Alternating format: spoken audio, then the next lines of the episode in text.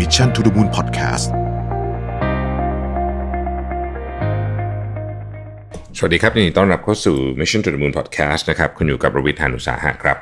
วันนี้จะมาชวนคุยเรื่องที่ค่อนข้างซีเรียสทีเดียวนะครับ ผมเอาบทความมาจาก The Atlantic The economy is ruined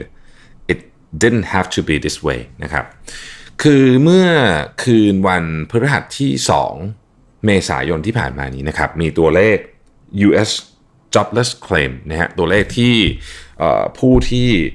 ว่างงานนะครับจะไปขอนะครับสวัสดิการจากภาครัฐนะฮะโดยปกติตัวเลขตัวนี้เนี่ยมันจะอยู่ประมาณสัก2องสาแสนนะครับอาทิตย์ก่อนหน้านี้เนี่ยกระโดดขึ้นมาถึง 3.3 ล้านนะฮะนั่นก็เป็นสถิติเป็นประวัติการไปแล้วนะฮะ3.3ล้านคน แต่ว่าเมื่อวันที่ 2 เมษายนเนี่ยตัวเลขนี้เพิ่มขึ้นมาเป็น 6.65 ล้านครับสร้างความตื่นตระหนกตกใจให้กับ หลายภาคส่วนมากๆ เหตุผลก็เพราะว่าถ้าเกิดว่าเราดูแบบนี้เนี่ยสองสัปดาห์ติดกันเนี่ยนะครับแปลว่ามีคนที่กำลังจะเคลมขอสวัสดิการเรื่องว่างงานเนี่ยถึง 10 ล้านคนในสหรัฐอเมริกานะฮะเดี๋ยวผมจะเล่าว่ามันมีความเชื่อมโยงกับประเทศไทยยังไงในเรื่องนี้นะฮะแต่ว่าเราต้องคิดอย่างนี้ก่อนว่า เมื่อคน 10 ล้านคนของอเมริกันไม่มีงานทำนะฮะสิ่งที่เขาเสียไปเนี่ยไม่ใช่แค่งาน แต่ในหลายกรณีเนี่ย คือประกันสุขภาพด้วย ในสหรัฐอเมริกาเนี่ยนะครับประกันสุขภาพถ้าทำเองนะฮะแพงมากๆ แพงมากๆนะครับหลายคนเคยได้ยินนะว่าคนที่ไปเรียนหนังสือที่ที่สหรัฐอเมริกาเนี่ยสมมติว่าจะต้องผ่าฟันคุดเนี่ยนะครับบินซื้อตั๋วบินเนี่ยบินกลับมาผ่าที่เมืองไทยเนี่ยถูกกว่า นะฮะนี่คือนี่คือความแพงของของระบบสาธารณสุขของสหรัฐอเมริกา และถ้าเกิดว่าคนจำนวนมากสูญเสียเรื่องของ public health insurance นะฮะสิ่งที่จะเกิดขึ้นก็จะเกิดมีโอกาสที่จะเกิด public health crisis นะฮะซึ่งมันจะมาจากโคโรนาไวรัสด้วย แล้วมาจากคนที่เป็นอย่างอื่นด้วย แล้วก็มีไม่ไม่สามารถที่จะรักษาตัวเองได้ เพราะว่าไม่มีเงินนะครับ พอพอเป็นแบบนี้ปุ๊บเนี่ยเขาบอกว่าลองคิดดูว่าถ้าถ้าสองอาทิตย์เนี่ยสิบล้านไปแล้วเนี่ยนะฮะมันจะเกิดอะไรขึ้น ถ้าเกิดตัวเลขมันเพิ่มขึ้นสูงกว่านี้ ปัญหาสังคมปัญหาต่างๆ จะตามมาในชนิดที่รัฐบาลเองอาจจะยังคาดไม่ถึงนะ The Atlantic บอกไว้อย่างนั้น ต้องเล่าแบบนี้ก่อนนะฮะช่วงที่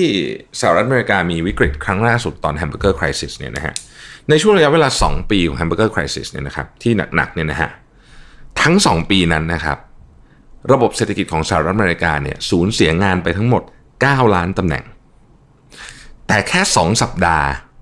ใน crisis ของโควิด -19 เนี่ยระบบเศรษฐกิจของสหรัฐอเมริกาเนี่ยสูญเสียงานไปแล้ว 10 ล้านตำแหน่งแฮมเบอร์เกอร์คริสิส2ปี 9 ล้านตำแหน่งโควิด -19 2 สัปดาห์ 10 ล้านตำแหน่ง ถ้าเราเห็นแบบนี้ เราจะพบว่าตัวเลขมันน่ากลัวมาก เขายกตัวอย่างว่าในรัฐฮาวายนะครับ ในช่วงของ Hamburger Crisis นะครับรัฐฮาวายเนี่ยพีคสุดๆเลยเนี่ยนะครับอัตราการว่างงานเนี่ยอยู่ที่ 7.3%ในสัปดาห์ที่ผ่านมานี้นะฮะอัตราการว่างงานก็ 7.3%แล้วที่ฮาวาย ดังนั้นเนี่ยตอนนี้เนี่ยเรียกว่า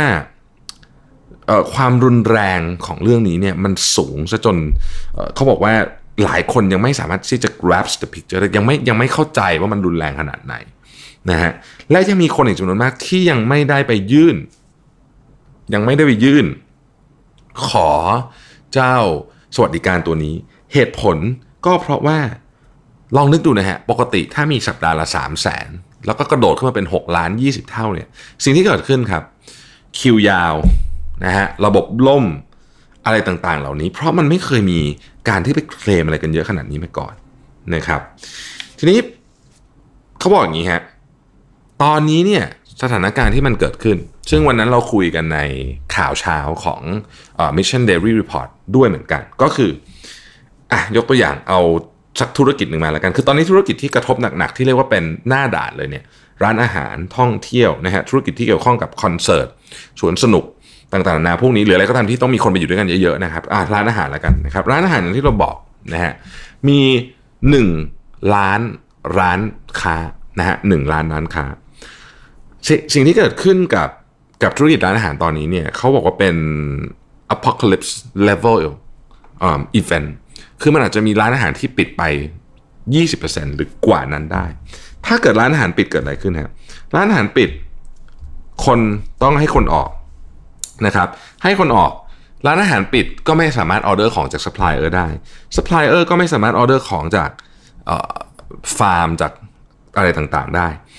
ฟาร์มเหล่านี้ก็ไม่สามารถจะซื้อเครื่องจักรใหม่ได้ เครื่องจักรใหม่ไม่ถูกผลิตนะฮะคนก็ต้องถูก layoff กันทั้งระบบและนี่คือความน่ากลัวของเรื่องนี้นะครับเขาบอกว่าตอนนี้เนี่ยสิ่งที่สหรัฐอเมริกากำลังจะเจอเนี่ยนะครับคือสิ่งที่ว่า mass layoff คือคือการเลิกจ้างงานครั้งมโหฬารนะครับ The Atlantic บอกว่าน่าเสียดายที่อเมริกาเนี่ยน่าจะ miss the best opportunity to avoid mass layoffs ก็คือ ได้สูญเสียโอกาสทองที่สุดไปแล้ว ในการที่จะหยุดการเลิกจ้างงานครั้งใหญ่ที่สุดในประวัติศาสตร์นะครับเขาบอกว่าถ้าเกิดเราดูประเทศอย่างเดนมาร์กเนี่ยนะฮะเดนมาร์กเนี่ยรู้เหมือนกันว่ามันจะมีไอ้เรื่องนี้เกิดขึ้น สิ่งที่เดนมาร์กทำก็คืออัดเงินลงมาในระบบแต่อัดมาแบบนี้ครับ บอกนายจ้างโดยเฉพาะธุรกิจที่เป็น SME บอกว่า อย่าปลดคนของคุณนะ แล้วเราจะช่วย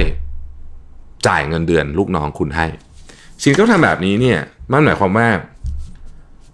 เขามันมันมันมันส่งผลอะไรบ้างนะครับ อันที่หนึ่งแน่นอนนะฮะลดการเลิกออฟลงนะฮะลดการเลิกออฟลงปุ๊บ คนก็ไม่เครียดนะฮะคนก็ยังมีงานทำอยู่ มีสามารถจับจ่ายใช้สอยอยู่เศรษฐกิจก็ไม่ชะงักงันนะครับ ปัญหาสังคมที่เราเกรงกลัวว่าจะเกิดขึ้นความรุนแรงต่างๆ เหล่านี้ก็ไม่มีนะครับ แต่ในขณะนี้เนี่ยเขาบอกว่า เมื่อถึงว่าตัวเลขของสหรัฐอเมริกามีคนไปเคลมไอ้ jobless เนี่ยถึง 10 ล้านแล้วเนี่ย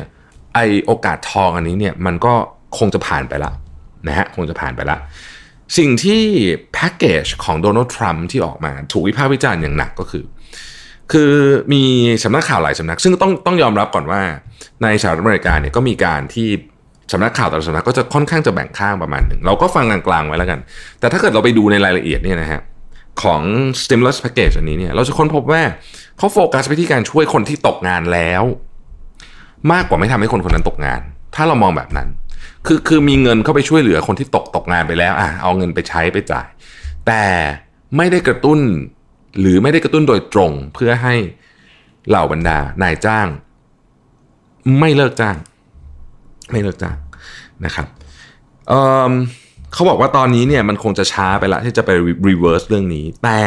แพ็กเกจล่าสุดที่เพิ่งออกมาเมื่ออวันศุกร์ที่ 3 มีนาคมนะฮะที่เป็นเงินประมาณสัก 3 0 0แสนกว่าล้านเหรียญเนี่ยให้กับธุรกิจขนาดกลางและขนาดเล็กเลยนะครับแพ็กเกจอันนี้นี่แหละนะฮะเป็นแพ็กเกจที่ดีไซน์มาให้บริษัทเหล่านี้เนี่ยพูดง่ายๆคืออย่าไล่คนออกนะฮะแล้วก็เอาเงินนี้ไปใช้นะครับแต่ว่าแน่นอนว่า รัฐบาลเองเนี่ยก็ต้องมีระบบการที่จะทำไงให้เงินนี้มันออกไปจากธนาคาร แล้วไปถึงแล้วถูกใช้ได้ถูกวัตถุประสงค์นะฮะเขาบอกว่าแบบนี้เดลแลนติกเนี่ยบอกว่า โอเค อันดับแรกเนี่ยนะต้องให้คนเนี่ยรู้ถึงโปรแกรมนี้ SME เนี่ยมีเล็กๆ ที่อาจจะไม่ทราบข่าว ต้องรู้นะครับ แล้วก็แมสเซจต้องชัดเจนบอกว่านี่คือความเป็น patriot ก็คือนี่คือเรียกว่าคุณเป็นคุณต้องทำเพื่อชาตินะฮะทำเพื่อชาติเรื่องอะไรครับ เป็นเป็นหน้าที่ของคุณเลยที่จะไม่ไล่คนคุณออกนะฮะก็คือเป็นเป็นเหมือนกับ moral duty เขาบอกว่ามันคือนี่คือนี่คือเรื่องของของความรักชาตินะฮะไม่ไล่คนออกในช่วงที่เรามีวิกฤตระดับประเทศนี่คืออันที่หนึ่งอันที่สองเขาบอกว่าเงิน3แสนล้านเหรียญสหรัฐนี่ไม่น่าจะพอ ไม่น่าพอ คิดว่าต้องเพิ่มเท่าตัวเป็น6แสนล้านเหรียญสหรัฐ หากเพิ่มเป็น6แสนล้านเหรียญสหรัฐแล้วเนี่ยจะสามารถนะครับนี่คือตัวเลขนะฮะจะสามารถจ่ายเงินนะครับ ค่าจ้างให้กับลูกจ้างของบริษัทที่มีขนาดเล็กกว่า 500 คนต่อต่อบริษัทนี่นะครับ ได้ประมาณ 11 สัปดาห์ก็คือเกือบเกือบ3 เดือน ถ้าทำแบบนี้ได้เขาเชื่อว่าบริษัทเหล่านี้จะปรับตัวทันและสามารถที่จะ ไม่ทำให้เกิดการเลิกจ้างที่หนักหนารุนแรงไปมากกว่านี้ ตอนนี้ขนาดนี้ 10 ล้านสมมตินะฮะเขาต้องมองว่ามันจะต้องไม่ไปไกลกว่านี้เยอะนะฮะเพราะไม่อย่างนั้นเนี่ยมันจะมีโอกาสที่ตัวเลขของคนที่ถูกเลิกจ้างเนี่ยอาจจะกระโดดไปได้ถึง 40 ล้าน บางสำนักว่า 50 ล้านนะฮะอันนี้ก็คือข้อมูลจาก The Atlantic นะครับ ต้องบอกก่อนว่านี่เป็นความคิดเห็นของผู้เขียนนะฮะแต่ทั้งนี้ทั้งนั้นเนี่ยผมค่อนข้างจะเห็นด้วยกับ กับวิธีอันนี้นะฮะล่าสุดเนี่ยก็มีข่าวออกมาจากประเทศไทยนะครับ บอกว่ารองนายกรัฐมนตรีสมคิดจาตุศรีพิทักษ์เนี่ยนะครับ เปิดเผยนะฮะบอกว่ามีมติเห็นชอบนะครับการตั้งกรอบวงเงินประมาณสัก 10%ของ GDP นี่แหละฮะเขาเรียกว่าบาสุก้าแต่การตั้งกรอบวงเงิน 10%ของ GDP นี้นะฮะหวังว่าจะถูกนำไปใช้ในรูปแบบที่ป้องกันไม่ให้คนตกงาน มากกว่าที่จะไปโฟกัสที่ไปช่วยเหลือคนที่ คือไปไปช่วยเขาหลังจากเขาตกงานไปแล้วนะอยากให้เขาไม่ตกงานก่อนมากกว่า ประเด็นนี้เป็นประเด็นที่ผมคิดว่า ถ้าเสียงเล็กๆ ของรายการเราเนี่ยจะส่งไปถึงใครสักคนหนึ่งได้เนี่ยนะครับ ในภาครัฐเนี่ยนะฮะอยากจะบอกจริงๆว่า อย่าให้คนตกงานครับ เพราะคนตกงานไปแล้วธุรกิจปิดตัวไปแล้วเนี่ย มันกลับขึ้นมาใหม่ยากมากๆ ประคองเขาไปไม่ต้องจ่ายเงินเดือนเต็มหรอกก็ได้ แต่ประคองเขาไปให้เขายืนอยู่ได้สักระยะหนึ่งนะฮะให้วิกฤตมันจางลงไปหน่อยอาจจะไม่ถึงกับหายเนี่ยแล้วใส่เงินเข้าไปกับเนี่ยการป้องกันการตกงานเนี่ยเชื่อว่าเราจะฟื้นตัวมาได้เร็วกว่า แล้วก็แข็งแรงมากกว่าด้วยนะครับ ก็เป็นอีกวันหนึ่งที่เเรื่องก็จะหนักๆหน่อย แต่ก็เชื่อว่าทุกคนควรจะต้องรู้ไว้เพราะตอนนี้เนี่ยสถานการณ์มันก็ค่อนข้างที่จะรุนแรงมากขึ้นทุกวันทุกวันนะครับ ขอทุกท่านรักษาสุขภาพนะครับ แล้วก็ฝากติดตามนะฮะข่าวตอนเช้าใน Mission Daily Report นะครับ เป็นไลฟ์นะฮะใน YouTube แล้วก็ใน Facebook 7โมงเช้านะครับ ผมพี่ปิ๊กแล้วก็น้องนนเนี่ยมาอ่าน มาเล่าข่าวคุยเรื่อง variety ต่างๆ ด้วยนะฮะก็ไม่ได้เล่าแต่ข่าวอย่างเดียวนะครับ ก็พบกันทุกวันจันทร์ถึงศุกร์นะครับ แล้วพบกันใหม่วันพรุ่งนี้นะครับ สวัสดีครับ Mission to the Moon Podcast